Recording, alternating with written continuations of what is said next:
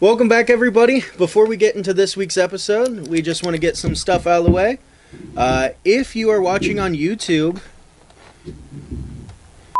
if you are watching on YouTube and you're not quite uh, subscribed, welcome back, everybody. Before we get into this week's episode, we want to go through some things first. If Yes. you're watching us on YouTube and you're not subscribed, what are you doing? Go ahead and go do that already. And like the video. like the video. Please like the video. It's the thing that helps the algorithm the most and it hates our content. So please like the video if you do. Also, if you want to keep up on us regularly, hit the notification bell. It'll tell you each time we release a video, which should be once a week. Yeah. If not more, we got some fun stuff coming up. Yeah. Also, check us out on Twitter and Instagram. We have stuff on there. We like to bully celebrities on Twitter, and we also have a Patreon. Yeah, we do. We do. And that'll also be in the description if I remember to do so. Who knows? We're running a little late this week. There's no way to tell. But enjoy the show, guys. Thank you so much.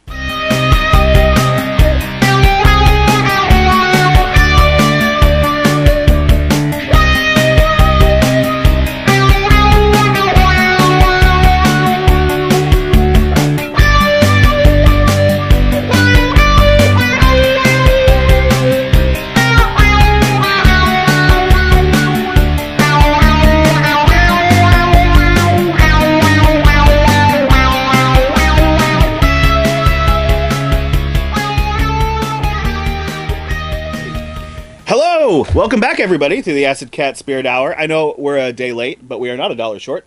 Uh, we had a bit of a family emergency this week, but we are here. We're happy. We're feeling good otherwise. Caleb, did you see any ghosts this, this week? Do you see any? I feel like every week when I check in with you at the beginning of the podcast, you've got a ghost story or something like that. Uh, not this week. The only thing that could have been maybe something is uh, I felt something brush my hair back while I was at work, Ooh. and the next day I found a bit of like a like a scratch on the back of my head. See, you say nothing. That feels like something. Yeah, it Yeah. could have been coincidence. Yeah, we're, we're, this is going to be in the news heading when you're found fucking s- slashed to death. Well, good. I'm glad you're doing well. I'm glad the ghost didn't get the best of you.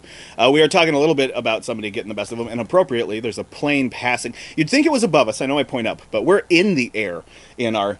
Uh, sort of non-corporeal attic space, uh, and the planes are right near us, and that's appropriate because today we're talking about planes. Yep, it's uh the second week we're talking about planes. Last week we yeah, talked I guess, planes. yeah, I guess we got we've got planes on on the brains. We we were talking about drugs disappearing out of planes last week. This week we're going to talk about people disappearing out of planes. Yeah, well, although drugs are involved this week as well, because uh, it seems like they can't not be involved.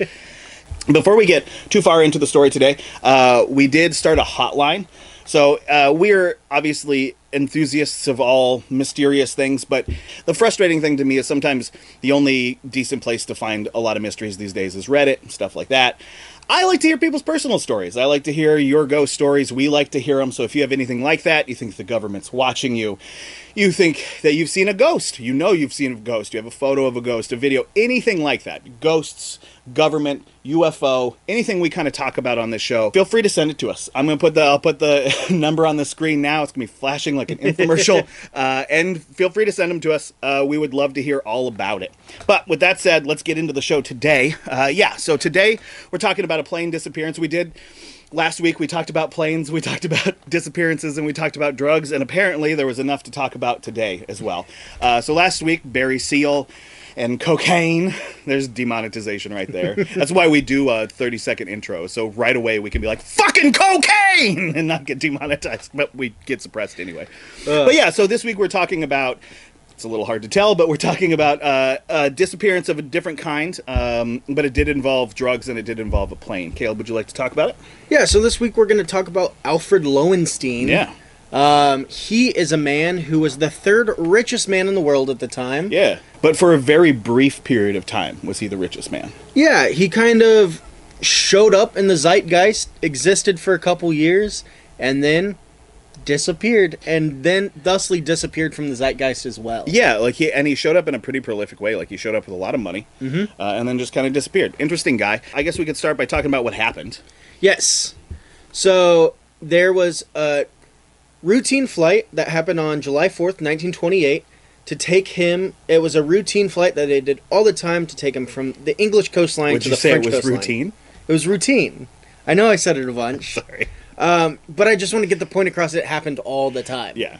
He did this Had, flight. he, had they missed it, it would have been easy to do an hour later. Yes. Uh, so he went from England to the French coastlines, landed in the French coastlines, went to Brussels on July 4th, 1928. It was a little different. And that is because halfway through the flight, he got up from his seat. It was a 20 person uh, plane, so very small. It was him, couple of secretaries, uh, two stenographers, a pilot, and a mechanic. Okay. So there were seven people on board, himself and six other people. Okay, and this plane's a Fokker trimotor. So Yes. for those of you uh, that are watching, I will I'll make us small and I'll put up a big picture of it so you have an idea. There's a picture with a cutout to give you an idea of where everybody was in the plane, but I'm also going to follow up with another one right about now that shows the other side of the plane so that you can see. We're going to talk about him falling out the back door allegedly. Um, and the bathroom and the back door are right next to each other, which is the important part. Yes. Yeah. So apparently he was taking notes. As you can see, right, or it's over there. I guess it's over there. He was taking notes, uh, got up from his seat, went back to use the bathroom, uh, was gone for about 10 minutes when the mechanic was like, you know, he's been gone for a while. Went to go check on him, walked back to the bathroom, opened the bathroom door, and the bathroom was completely empty.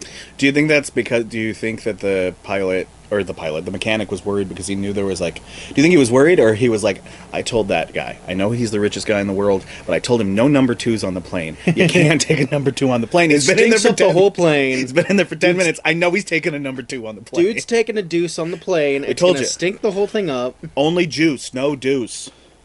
So, uh, the way the plane is laid out, as you showed pictures, you have where the passengers are held. You have a door that takes you to a little uh, entrance foyer. Uh, on the right hand side is the exit of the plane, Yeah. or the entrance of the plane, depending on what side of the plane you're on. and on the left is the bathroom. It's kind of hard to mix those up. Yeah, so the idea this guy disappeared from his plane. Um, Lowenstein, one of the richest men at the time, prolific. Uh, he was pretty outspoken, pretty well known.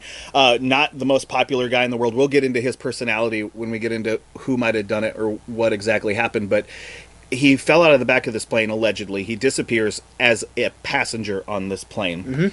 Um, and allegedly goes out a door, which doesn't make a lot of sense. So to give everybody a, a wee, we did a little research beforehand to try to figure out the math. So the plane's flying at four thousand feet of elevation. To give you an idea, that's about was that that's like two we that's two World Trade Centers just about Yeah. on top of each other. Um, two very patriotic buildings on top of each other, making another smaller patriotic building when they love each other very much. But so that's not that high in the air, realistically speaking. When you skydive, you skydive from 10,000 feet, so it's significantly higher. So the air pressure is not that high, um, but it would still keep that door closed. Yes. You know, like I've flown around in small planes in the Caribbean and stuff, and in Asia, and you know, planes where it's like me, you, and the captain. That's it. The type of plane where they very humiliatingly, for a guy who's overweight, they very uh, humiliatingly weigh you before you get on the plane. And you're like, I know. Oh, can we shave like ten off? Come on, at least lie. Like, we gotta make sure we got enough fuel for this guy. yeah, exactly. It's like, sorry, your baby can't gum. Fatso's on his way. It's like, oh, come on. So anyway, it's a pretty small plane, and I have a hard time believing that you could slip out the back of a plane. Yeah. I know DB Cooper slipped out the back of a plane, but he had to put a tremendous amount of effort into slipping out the back of his plane. And as we talked about last week with Barry Seal, which if you haven't listened to that one, I wouldn't be that surprised. I kind of forgot to plug it, but it's a really, really good episode. It's a crazy story. And Barry would put his plane on autopilot below a thousand feet and would open up the bottom doors and kick cocaine bundles out the bottom.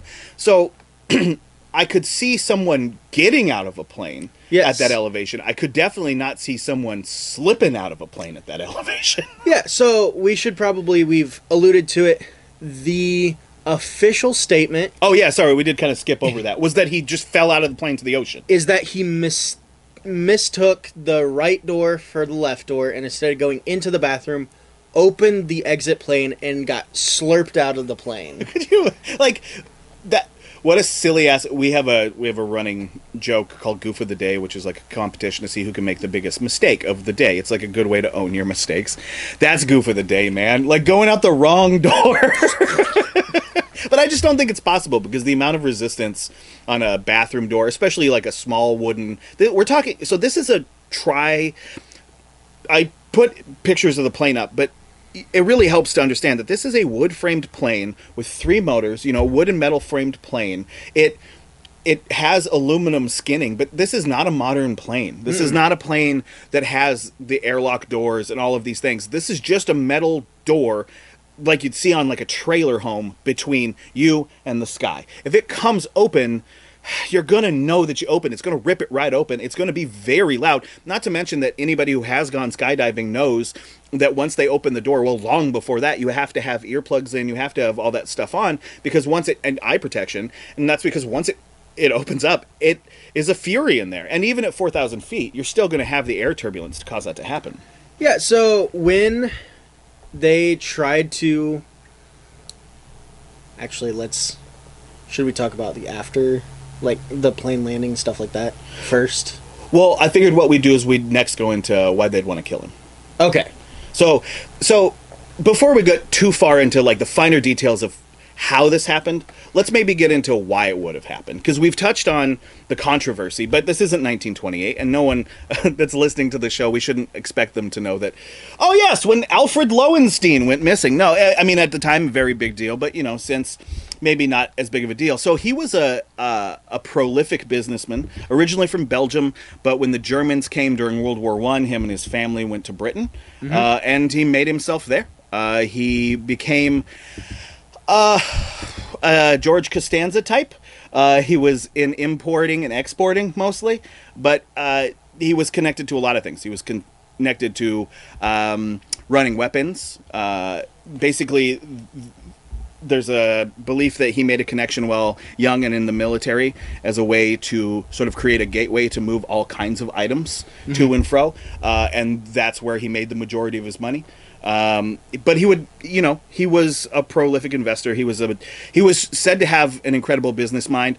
His critics um, are especially vocal, as we've seen, um, but it's because he wasn't seemingly a very well liked man by most people in his family. He was very straightforward about his business. He was very focused on that, and he was kind of obsessed with being and seeming American. Yes. and I, with that comes a lot of toxic masculinity and cowboys and all that sort of thing. So go ahead, tell him more about him. Uh, so this was posted in the New York Times the day after he f- disappeared from the plane, um, and it talks about how he made some of his money and who he was as a person.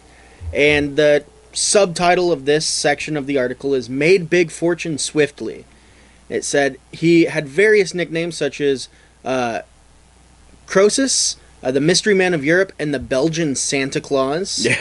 He controlled steamship lines, was one of the chief shareholders of the Belgian railway system, owned manganese iron mines, steel furnaces, coal properties, and rubber plantations. Yeah, in Africa. Mm-hmm. And bear in mind, you know, he had some seed money. There's, you know, accusations that he was born relatively modest, but he was also the son of a banker, and it's an easy claim to say that you're modest, but very rarely does that come with being the son of a successful businessman, especially one who's in the business of money. This is- Yeah. You can say that all you like, but you didn't grow up that modestly.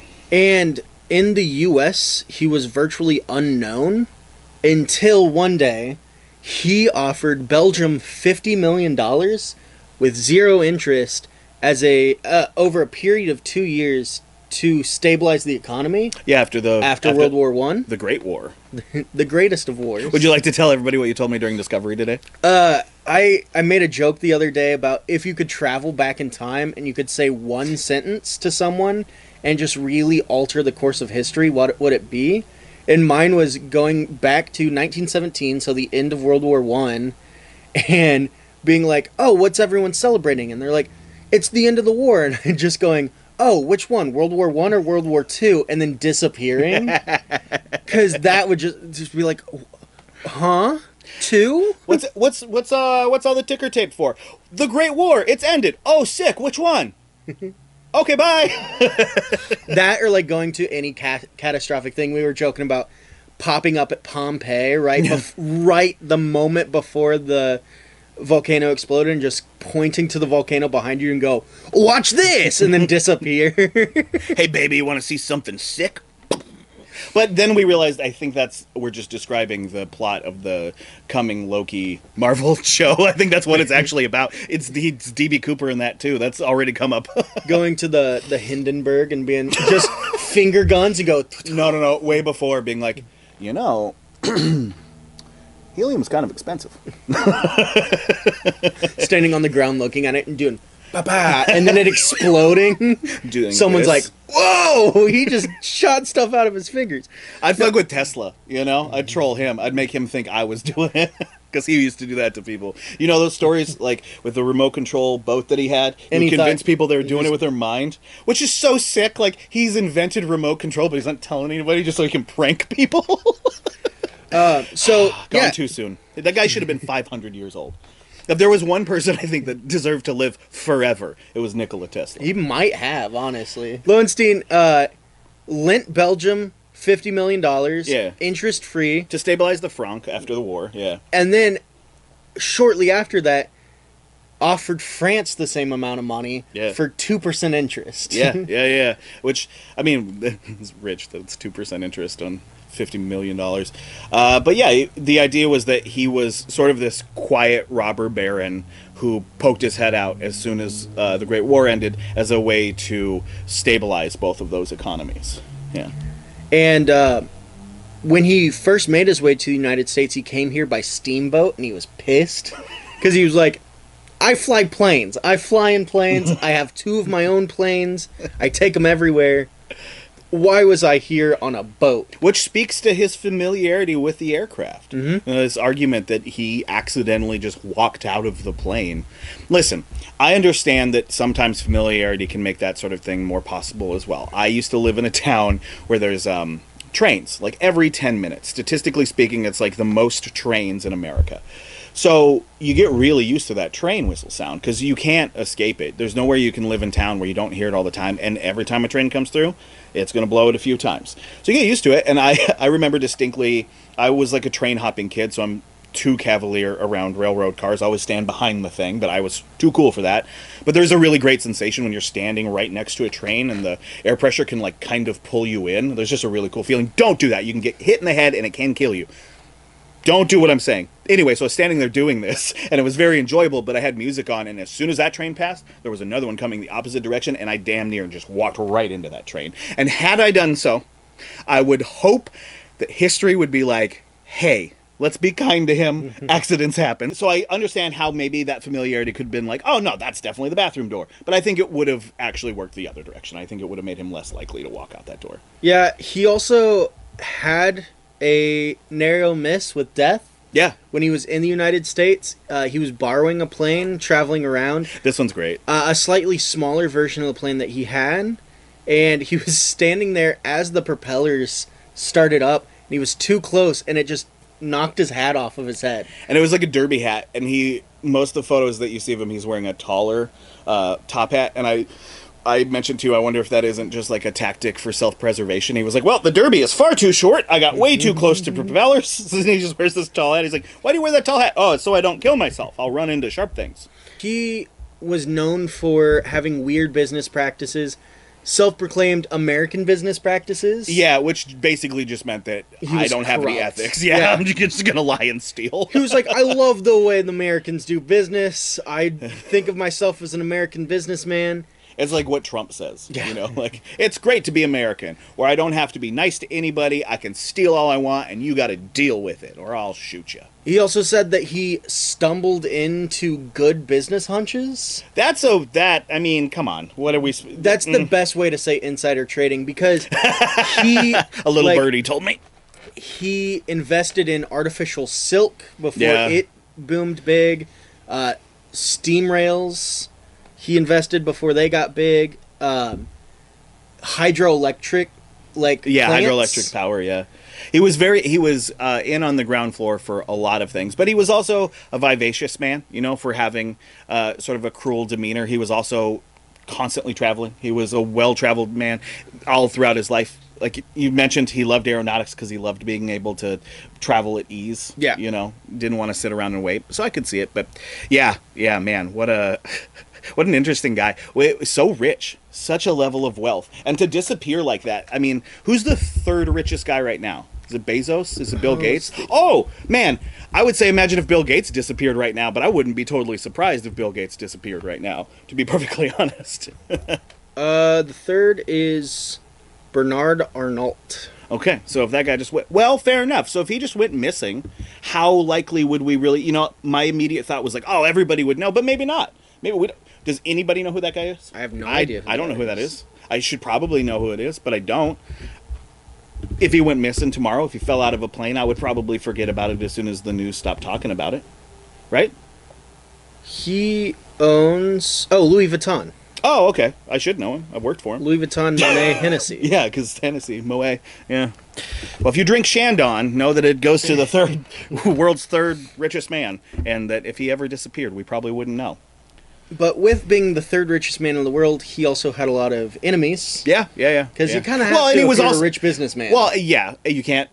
As people are now learning, you can't become a billionaire without being a piece of shit. Really, there's no ethical way to do it. And even then, that level of wealth. Plus, he was known like he kind of was proud of being conniving and shit. You know, the Yeah. American way. He liked that he uh, that that alleged hustle culture. The I'll steal from you, but I'm glamorizing it so it doesn't feel bad. Yeah. Um, one of the big things that got him enemies is in 1926 he established the International Holdings and Investment Ltd.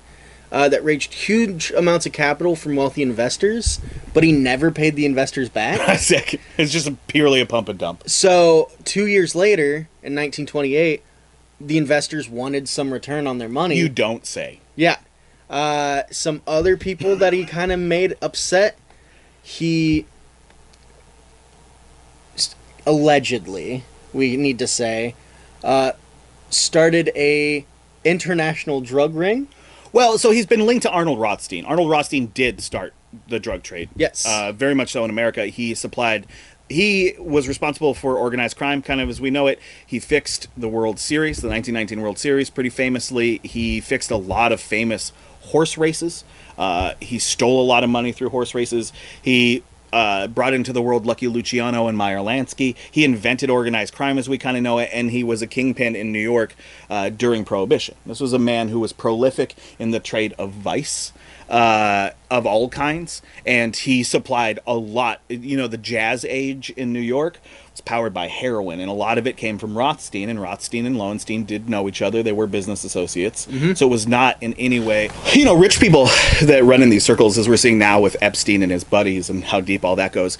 But if you guys go back and listen to our episode about Shergar the horse, um, that was a story where that horse was stolen, kind of as a beef between rich people. You know, so I don't think it's unbelievable to think that this guy would have been friends with Rothstein. You know, like the that's where money was spent at the time. It was spent in horses. It was spent Yep. on betting. It was spent on vice. And these dudes were prolific figures in the same thing, only you know across the, the ocean from each other. So I don't I don't find it that hard to believe that they would have worked together at all. Yeah, Lowenstein was the owner of a successful stable uh, of thoroughbred steeplechase Dude, horses. You- Not derby horses, but Well, those are just as crooked. Yeah, Yeah. uh, and his horses won the 1926 and 1928, the year he died, runnings of the Grand Steeplechase de Paris. Oh, interesting. Interesting. Yeah. Which is you know basically like the the Derby of Paris. Yeah. Yeah. Um, he also what what was it here? He also tried to take over a Canadian company called Barcelona Traction Light and Power, Okay. which was a huge operation building infrastructure in Brazil, and he kind of fucked a bunch of people over with that uh, International Holdings and Investment Limited to try to take that company over. oh, and So he like basically created this company, got a bunch of people's money, tried to use this money to take over another company, and it all kind of fell. So it made a lot of people mad at him, and he was kind of known as he was consulted by heads of state from around the globe. The British government actually made him a companion to the Most Honorable Order of Bath. Oh, interesting. And so, like, he was such a prolific businessman and stuff that uh, countries were like, "Hey, man, we need your help with this." Yeah, well, because he had made it clear that he could do that. Yeah, because he offered so many other people, Well, the- the- money, other countries, literally. yeah, I mean, when you come in to like rescue an entire economy, it's an interesting thing because it's easy to be seen as like an altruist, but ultimately now that entire country's just in debt to a single man. yeah, that's like if someone were to sh- randomly show up today that not a lot of people knew about and been like, "Hey, U.S., I hear you got like trillions of dollars of debt. What if I paid that off for you?" People will be like, "Who the fuck is this guy?" You pointed it out earlier, but it's a very Gatsby-like character, you know, mm-hmm. which we'll get into in a little bit when we get into our fun hypothesis when we uh, theorize what we think might have happened. But yeah, so the guy had plenty of enemies. Uh, a lot of people could have wanted him dead. Now let's talk about how maybe that happened. Let's talk about the night of the disappearance. So he's flying in his uh, in his Fokker. Don't you dare YouTube in his Fokker, not fucker, his Fokker trimotor. They're flying over the ocean. Uh, they're flying over the channel, and he gets up to go to the bathroom. Mechanic says, "Oh, he's been in there for too long. I'm just getting everybody back up to speed." Yep. Goes to open the door. He's gone. Yes. Here's my question. Um, did he notice that the door right the fuck behind him was gone? Because I feel like if that guy went out that door, I've been thinking about it since we started recording. We didn't talk about it in Discovery, but the first thing we said was the door, you know, because we'll get into that. We'll talk about the door here in just a second about it, what did happen to the door and how many doors there were. Uh, but mechanic very innocently is like, Excuse me, sir. So if you are knocking on this door, there's an open doorway 4,000 feet in the air right behind you. So if he went out this door, where on the airplane, as you guys saw earlier, where in the like 16 feet that this this is not a game of Hitman. You can't like blow something up and that guy doesn't see it just because he's looking that direction. He would notice. Yeah. It's too loud. There's I don't believe it from here. From here the story doesn't make any sense because he's knocking on the door. What do you mean, dude? What where's the door? Why would you have to? If you turn to go check on him in the bathroom, his story doesn't line up. You, you knock on the door. No, you didn't. No, you didn't. Because if you were even looking that direction, you would see that your door was gone, which we'll now get into. Caleb, talk to him about what happened to the door. So while investigators were investigating this, uh, when the plane landed, there was a door on there. Yeah. Um, but they took the plane back up 4,000 feet, tried to open the outside door, and said it would only open about six inches before the slipstream of the air outside slammed it closed. Yep. So that makes you think, how did a dude fit through a six six inch slot? But it's because. Oh, yeah. Sorry. Continue. Uh, it is because so not only did he fall out of the plane into the English Channel, he is not the only thing that fell from the plane. As a French fisherman stated, he witnessed a man fall out of a plane and also what he believed to be a parachute. It was not a parachute, it was a false door. So the pilot of the plane had the door open. That was the external door for boarding and exiting. Um, but when the people got to get on the plane, he was already standing there with the door open in front of the door, welcoming people onto the plane, which is very easy because, as the pictures show, you go in, there's that little area, there's the bathroom in front of you, and another door. Yep. You open that door, and that's where you see. Yep. So, what people believe, uh, which we get into one theory, is that the pilot and the mechanic switched the doors out for a flimsy false door that, when touched, would essentially break at the hinges and just get taken off. And they stored the actual door. Well, so we've left out, I guess, kind of a crucial detail, but we'll circle back now like they did. So after he falls out of the plane, and it's just because I went on this tirade. Yes. But the mechanic checks on it, however, this is allegedly happening. Doors. Hmm. He's allegedly checking on this guy. He's not in the bathroom. They land the plane, but they did not make an emergency landing at an airstrip that was very nearby. Yes. They made no effort to do that. They didn't call into the tower. They did nothing of the sort. Instead, without making any notice, they landed on a beach. They just landed that plane on the sand. Now, to their very unfortunate favor, that beach was currently occupied by the French military. Yes. Uh, so as soon as they landed, they were snatched up. And that's when the door debacle started. Because the soldiers who arrested them caught them putting a door on the plane yes. there was that door, but that's because they were putting it on after they had landed. They landed to put that door back on. So yeah, they landed on what uh, the pilot believed to be a deserted beach near Dunkirk, but there was a local army unit there, and when they saw it land, they started heading towards it. Could you imagine just like sitting there, very Frenchly smoking a cigarette and probably eating cheese, and it's just like, um,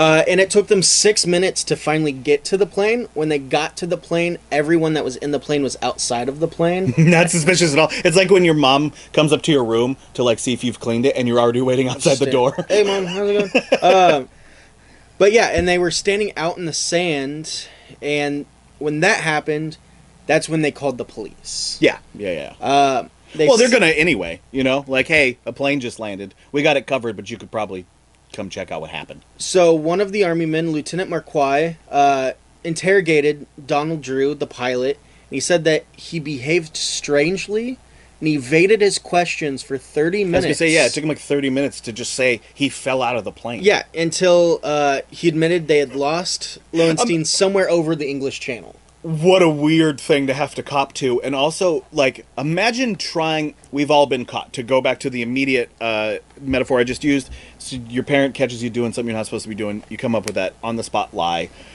That's the hardest thing to on the spot lie about. It's like wh- um We lost a person? we oh the third richest guy? Yeah he well he was did you see him ask the mechanic. I think went to the he's bathroom? like what dude? You're his private you he's your boss. What do you mean where is he? There's a train with his wife and a bunch of people following you with all of his stuff that he doesn't want to be on because it's too slow. Like you know who this guy is you know where he is. 30 minutes is the most like i can only imagine that during those 30 minutes he was like there's just the shiftiest body language. Just like i don't i mean i mean what would you have done you know oh no, man! I was in the front of the plane, flying the plane. I you expect me to watch over high everyone? forward 10 and 2 so anyway the pilot very evasive not really very forthcoming with the french police Yep, and then a professional detective, Inspector Bonneau, uh, showed up, and he was like, "Yeah, this is the weirdest story. like, nothing makes sense." He's like, "We haven't made up our minds to the definitive theory, but everything's on the table right now." well because yeah this guy goes disappearing and the best ex- like you, it's just not something that you can be like, well, geez, I don't know. You don't Yeah. get to, I don't know about this. You have to tell me everywhere you were the whole time, and I'll decide if you know or not. Are you kidding? God, gee willikers, guys, I don't know. It got real zany up there. He might have just zipped on out. And the crazy thing is, they just let him continue with the flight. They're like, "Okay, go to where you needed to land. yeah, it's fine. It- We're not going to arrest anyone. Go to where you need to land." So uh, the next day, the conspiracy theories are rife. Yes. What were some of the beliefs that happened to him? Uh, one believed that he, as he said, was an American businessman, and he had shady business dealings that were slowly catching up to him, and he purposefully jumped out of this plane.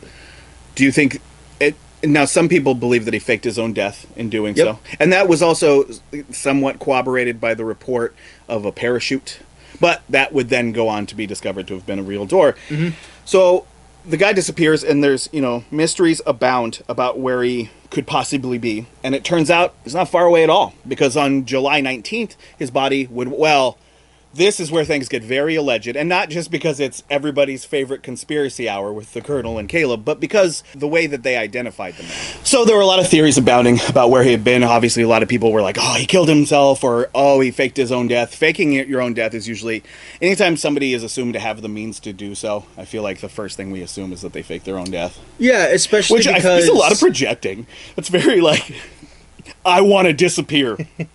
If I could, the first thing I do, if I had enough money, is fake my own death. Is very much what it feels like. Like that's what everybody wants. he that was a big theory, especially because he transferred hundred thousand dollars from his main account to a separate account. Yeah. like a week before his death. Yeah, which very much made it seem that way. Yeah. Yeah. But if he did, he added another layer because on July 19th, a body showed up. Yes, a fishing boat uh, found a body that they identified to be him. Kind of. Yeah, the This way is the weird part. Yeah, they allegedly identified this body, uh, and you'd think, well, okay, it's a body that's probably been in the water for a couple of weeks. It's going to be kind of difficult to prove who it is, which is fair. I hear you there, but Caleb, tell them how they identified the guy.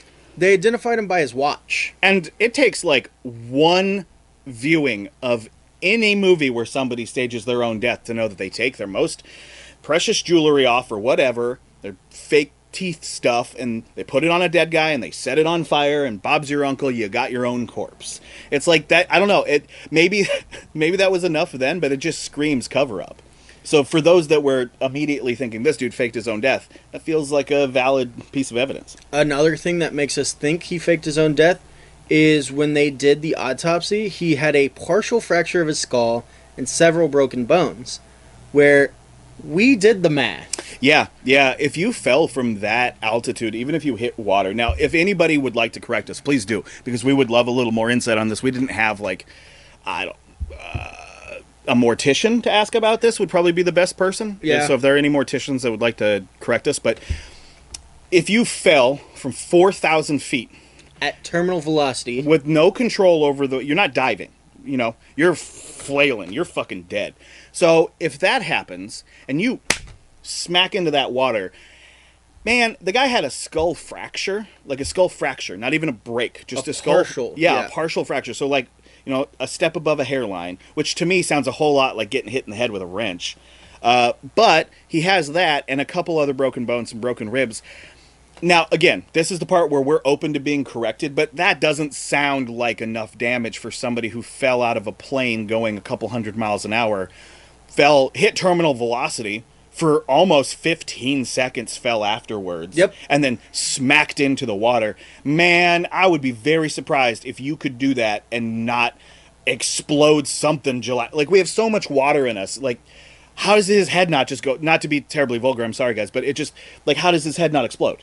It's I don't know. That just doesn't seem realistic to me. It feels a lot more like my thoughts is that it felt like maybe this wasn't him. And one of the other indicators was that there was alcohol in the corpse's system, and uh, Alfred was known to not drink at all. He abstained entirely um, for very good reasons. He had no desire to to drink, um, and I would find it very difficult to believe that somebody, you know, the immediate thought there is, oh, well, somebody, maybe somebody got him drunk and he fell out the plane, or he was drunk and he fell out of the plane. Um, there wasn't enough alcohol in his system for him to have been drunk. no, it was a minuscule amount. So my thought was, well, if it was alcohol, maybe it was, you know, alcohol's the substantive body in a lot of things. So chloroform, stuff like that, that's alcohol, typically, predominantly. So a lot of those types of things who knows any other types of cleaners things that could kill you you could ingest those things. It just seems to me it feels so much like they found a guy poisoned him put his watch put alfred's watch on him and they threw him in the water. Bonked him on the head kicked him a couple times so his body was beat up threw him in the water and figured you know when he does show back up you, if you drop drop him out past the breaking waves it'll probably take a couple weeks for that body to show up if it mm-hmm. ever does Uh, some other theories that link to him not being the body that was found was the same night on July 4th, uh, there was a ferry that was crossing the English Channel and it dropped off one more passenger than it picked up. Didn't give the exact numbers, but say if there was 110 people when it left England, once it hit the shores of France, it had 111. it magically had another person. Yeah. Well, yeah, because the it doesn't. It sounds to me, it sounds plausible that he it's not his body, which is immediately what makes me think that it's not him. Well, duh. Yeah. But it does feel like a fake death. Now, that's one theory. Let's entertain for a moment. That was his corpse. Yes. It was legitimately him, and that is the, those were the wounds that he sustained. Do we think he sustained them on the plane? Do we think? I don't think because I'm going to consistently say that I don't think he was thrown out of that plane. I think if it was him, they conked him on the head when they landed, they rolled him out into the water, or they dropped him when they were significantly closer. Uh, that's why the door. I, I think the door was designed to come off. I don't think he fell for it, um, but I do think it was probably. Consi- I think they thought it would come off. I think he probably got booted out. The door went with him. I think that's what the guy in the boat saw. Um, I wonder if that was really him though. There's six minutes, man. Six minutes that this plane is unattended or unwatched on the beach with a crew of uh, questionable people because there's a guy missing. There's just he, and the tell them about what the pilot would go on to do.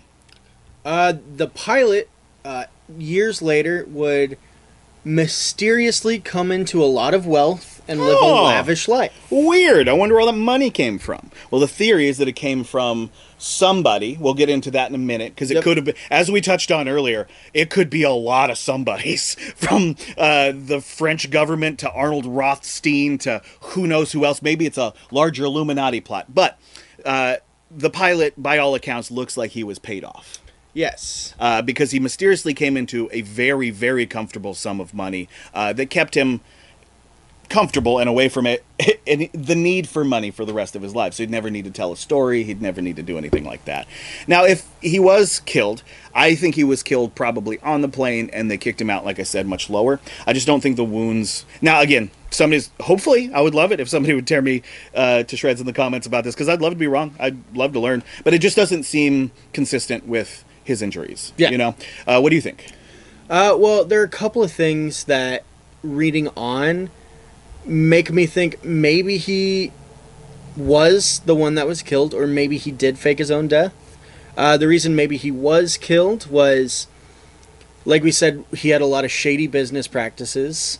Uh, he owed a lot of people money, and as we all know from previous episodes past, we've talked about if you have money, you can get stuff done. Yeah, especially then, you know, like this idea of the like capitalistic p- crunch of power through just spending money was very alive then. You know, this is the time of Pinkertons. This is the time of hired uh, guns. Like it was a time where if you wanted power, even on a legal side, you could do so with indemnity, basically. But at the same time, that could be a reason he faked his death is because he owed people money and he had money. Well, like You want to disappear, you want to go to your uh, rubber plantation in the Congo Yeah. or your iron mines. he had plenty of places to hide. That's for sure. Supposedly, he owned eight different villas in Spain and he owned this and that and this. He had plenty of spaces to bug out to. Absolutely, if he really bugged out. Yes. Now, so let's say he, we've explored the idea that maybe he was murdered on the plane by somebody, maybe the pilot, maybe the mechanic along with him. He probably wasn't. Th- That's such a big spider. He's cute though. So we've explored the idea that uh, he might have been killed on the plane. That he probably wasn't thrown out of the plane. At least we don't think so. He might have been. Uh, he might have faked his own death. That might have been a corpse, which does sound very likely, and it would have been very easy for him to do. Um, we also entertained the idea that possibly his wife had something to do with it. Now, why would his wife have something to do with it? So we read a couple different articles, one of which we found out was not a credible source. No, no. When you guys are googling this stuff, be careful. Be Uh, careful. But they did not have the best of relationship. Uh, they are very. They never traveled together. Like you said, she was on a train. And he didn't. She didn't even come to his funeral. She didn't come to his funeral. He was buried at a plot that her family owned Yeah. and was buried with an unmarked gravestone. Yeah, which does not obviously is not an indicator of being a well liked person, but your family handles that. It's not like the the public can hate you all you want. Look at all these Confederate statues that remain. Public can hate you plenty, and you still got a testament to your name in marble or whatever. Especially being the third richest man. Yeah, nothing, nothing, not a big dumb cross. He's not buried in some. Why isn't he in some expensive mausoleum in a golden casket or something? You know Or what I in mean? a pyramid like Nick Cage. Yeah, yeah, or a Cabela's. Uh, both things of equal cultural importance. So it's interesting that he was put in this grave and that his wife did it with. Um, I mean, it's cold, man. It's cold. Yeah. Getting getting left out like that is an intentional. It's a you do it on purpose. There's not the guy. It was far too wealthy to have been just forgotten like that. Yes, and the interesting thing that also makes you wonder if it was his wife was a decade later, or a little over a decade later, so it was 1941. His son Robert uh, got in an argument with one of their uh, servants, shot and killed the servant, and then later went to um, like a private academy and died in an aviation accident while at that private academy that he was sent to by his mother. by his mom. She crashes planes. She puts you in planes and crashes them. Well, yeah. So the idea there is that she would have done it to take over his fortune. Although I have, I struggle with that idea because at that time, that's a really now that sounds great. But in 1928, that wouldn't have mattered that much. She would have been fought for that money. She w- still wouldn't have had the respect that she would have wanted. You know what I mean? I get it, but I wonder. I feel like the the described motivation for wanting to control that fortune is a little. Um, uh, it seems a little naive. I don't think that she would have been put in charge of it whether it was dead or not. I think they would have found other people to put in charge of those things because that's how it worked. Then. Yeah. So to take over his fortune, I mean, she kind of already benefited from it. So I, the only reason I could see her wanting to kill him is she just fucking hated the guy. You know, like he was probably and culturally at the time. Let's be honest, he was probably an adulterer. It was very, very common. Is that a fly? Guys, there's a lot of action going on up here today. This is what happens when we do a podcast on an off day. All the all the spirits and animals and beasts that live in our spaceship are like, "Excuse me, uh, this is our day." Yeah. So uh, the the final, well, maybe not the final, but one of the other theories that I like to entertain, and we talked about a little bit, is: Do you think he was like a Gatsby-like figure? You brought this up, and I really like that idea. So th- that was my theory. Um, that he wasn't who he said to be. He was kind of like a industry plant, I guess is the best way to put it. Like the tramp stamps. He he was unknown, and that's because he wasn't a real person. Uh, then people started basically flowing money through him, made this kind of icon, the third richest person in the world. What better way to launder money or fence things or anything like that? You don't want your name tied to your rubber plantation or your mine or something.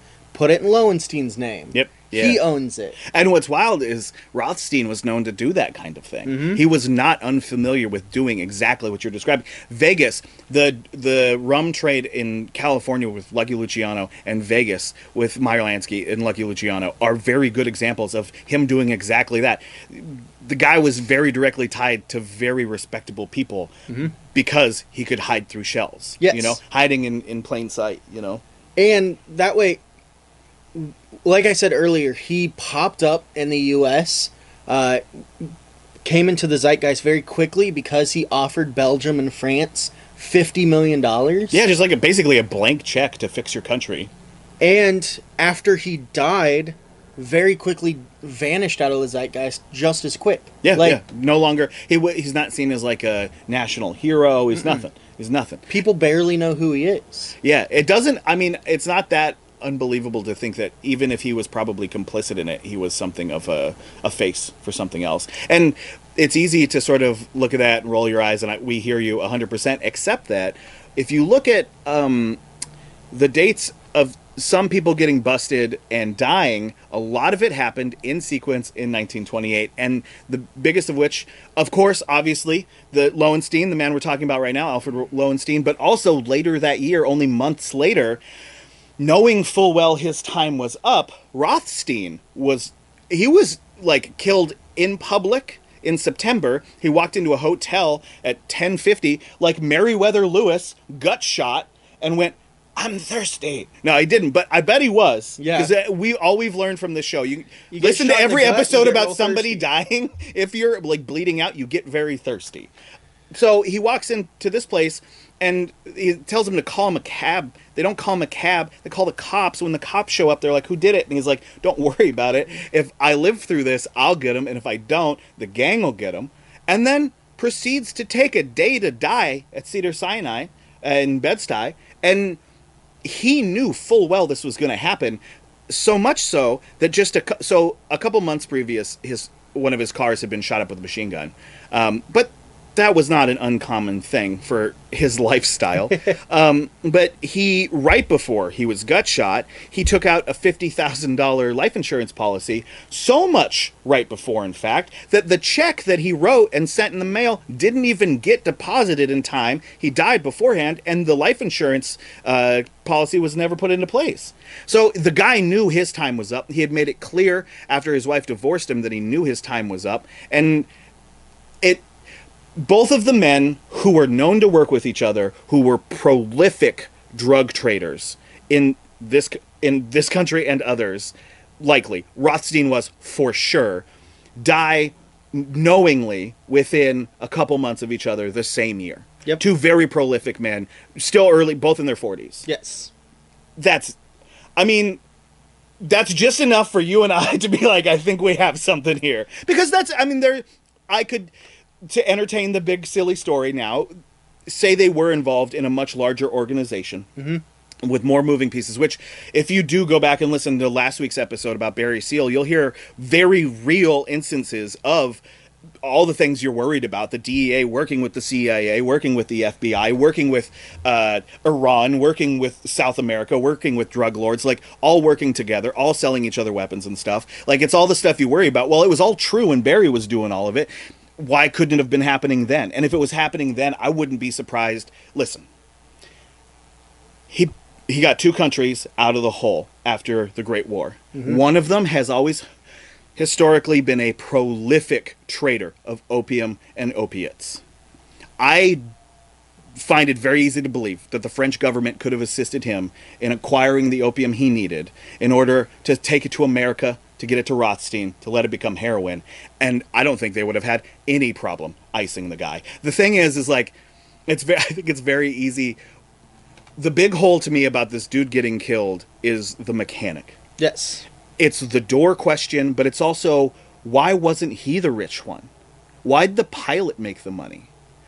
What happened to the mechanic? And he lived a pretty normal life. Uh, they were let go. They basically weren't questioned after the French police spoke to them. They were like, "Oh, they didn't do anything. They could," which is insane to me. Like the guy disappeared off the plane. I don't know how to break it to you, but someone in here did it. Yeah, there were only six had- of you in There's six people in here. One of you, five people killed this guy, and one of you was behind the wheel. So I bet it probably wasn't you. So which one of you, four people, killed this guy? No, just let him go. He fell out. One of the theories is that they were all in on it. They Yeah. all were paid.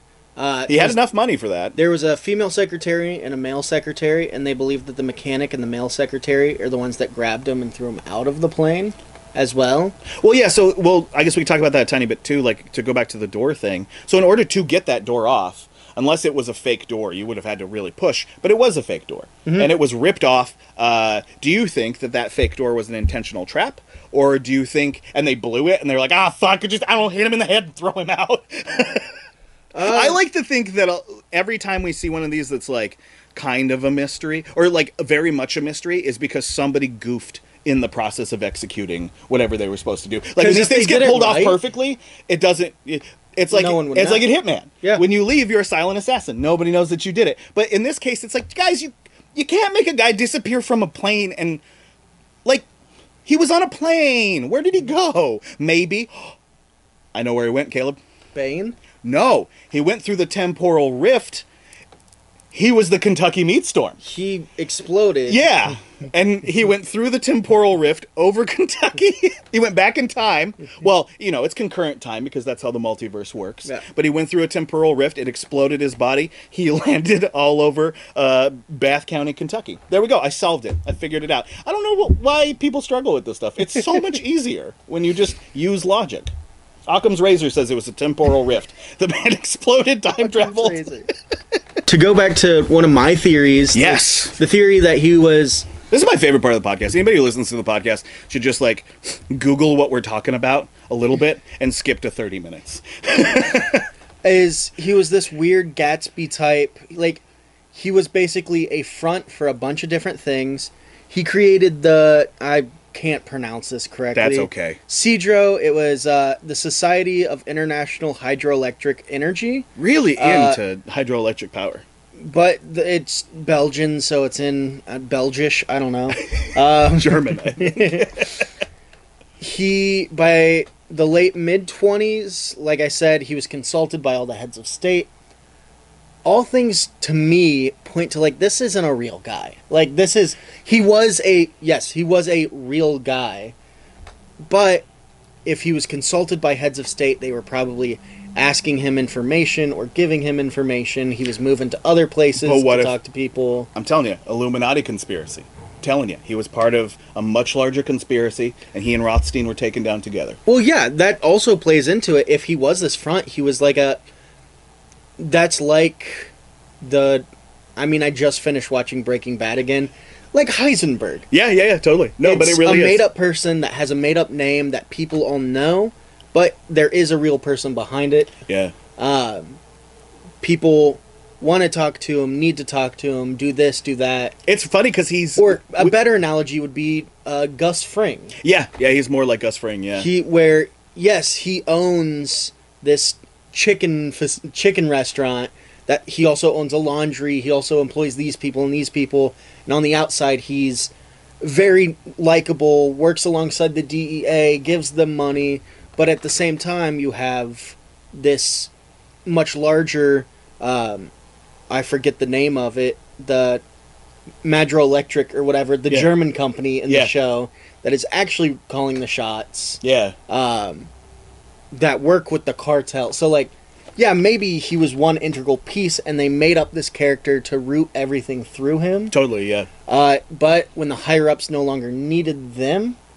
they cut loose ends. yeah, yeah. Which would make sense. It would. Uh, it would also explain his like sort of. Uh, I don't know. Crappy behavior. Yeah. You know, if he knew, well, dude, you guys don't know this, but in like four years, I'm out of here. It could also.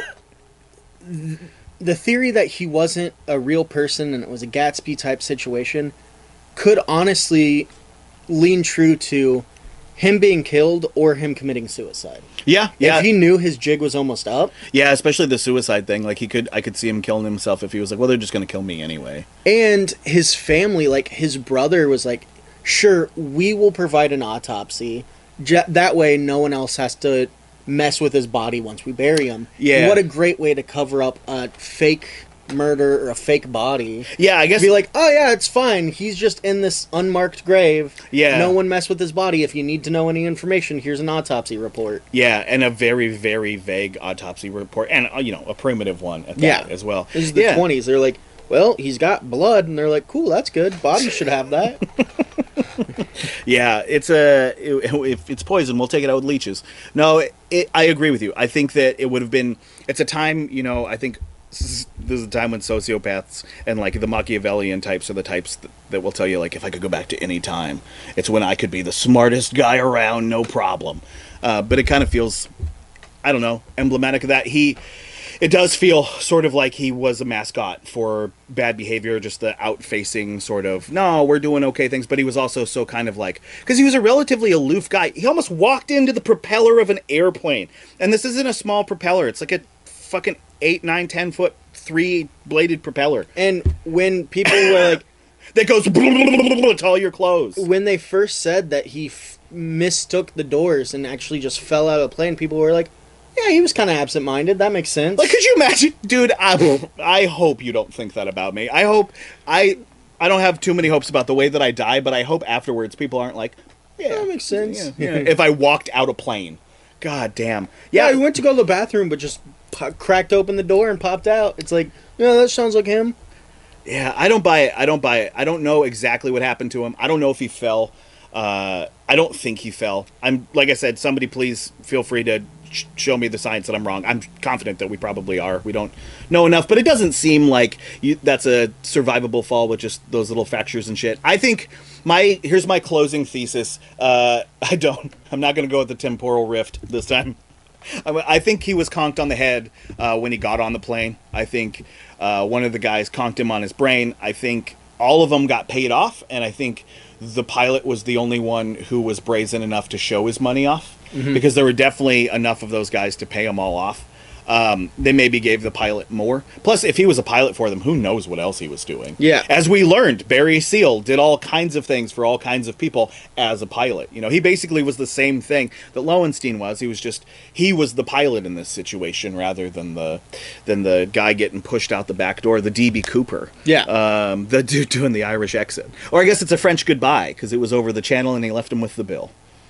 That's the joke to end. yeah, I don't know. So I don't. I don't think he was. I don't. If that was his body, I don't think he was thrown out of a plane. I think he was killed beforehand. I think it was probably a conspiracy, but I don't think it was his wife, because that just doesn't really make. It seems like it would be more trouble for him, for her to kill him off than not to. And Like she was never around the dude. She didn't give a fuck. Who cares? Just this is the 1920s. Don't you guys just ignore each other anyway? Don't you sleep in separate beds? Who cares? she didn't need the money either. She is from the Misonne family, which was uh, most famously Leonard Misonne, who was a photographer, a Belgian photographer, did a bunch of landscaping stuff, like landscape portraits, not landscaping. So photographer didn't really work out. Picked up the shovel. But what was interesting when researching him, he did get a degree in mining engineering, Oh. but never became a miner. Or Interesting. like used his degree in any sense. He became a photographer. So he didn't do any landscaping. He didn't do actually any did have a lot of interest in landscaping. Um, but that's what her fa- her family was rich as it is. yeah, yeah. So everybody was wealthy. also to go back to the Gatsby thing, if you have a rich man and you need to make a good cover story, have him marry a rich woman. Yes, absolutely. Then there'll be no holes. There'll be no que- it, It's much harder to fake one rich person than it is, or it's much easier to fake one rich person than two rich people in a whole rich family. Absolutely. If you have people who are already rich and been like, well, you married into this family. especially uh, because it's an injection. This is a very, very astute point, Caleb. Because it's an injection of new money into old money too. Her family, very much old money family. Yep. And if you don't think there's a difference between those two, you're lying to yourself. Make some rich friends because they will tell you there's a difference. You know, like the the smartest thing for a cover they could have done was marry into a, a ri- old money, rich, accredited family, somebody with a mansion that looks like a castle, that sort of thing, you know? Yep. Because yeah, you're right. That's the perfect cover because then it's it was never his money. They won't even look at that stuff. They mm-hmm. won't. His his bottom line is a very different thing when it's a shared account with a infinite money. And you know they talked about that him having infinite resources and stuff and all the time to work on things. I don't know. Either way, it's wild. You know, dude died before he was fifty. That's a Either way, Elon, you better fucking watch your six, bud. Somebody's going to toss you out of one of those rockets or underneath. Uh, Hopefully. Grimes, Grimes is going to lock him in a cyber truck without the air conditioning on. with their weird uh, mop dogs hovering around. That's what'll clean him up. All right, well, shit. This was a really fun story. Uh, really happy to be back. Uh, very fun. Uh, who knows what happened to Loewenstein? I wish his heirs the best, and if any of them listen to this, I swear we didn't say any of this in a negative tone.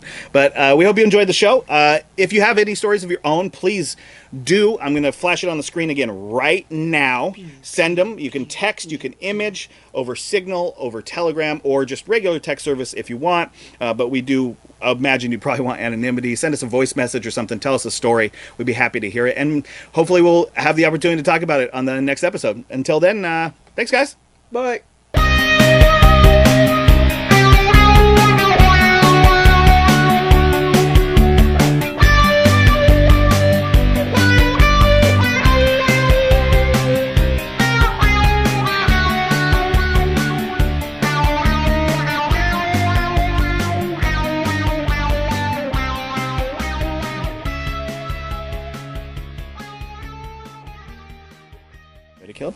Ready. Uh, you know, we didn't have an end of credit scene last week. We didn't. Well, we didn't do anything funny.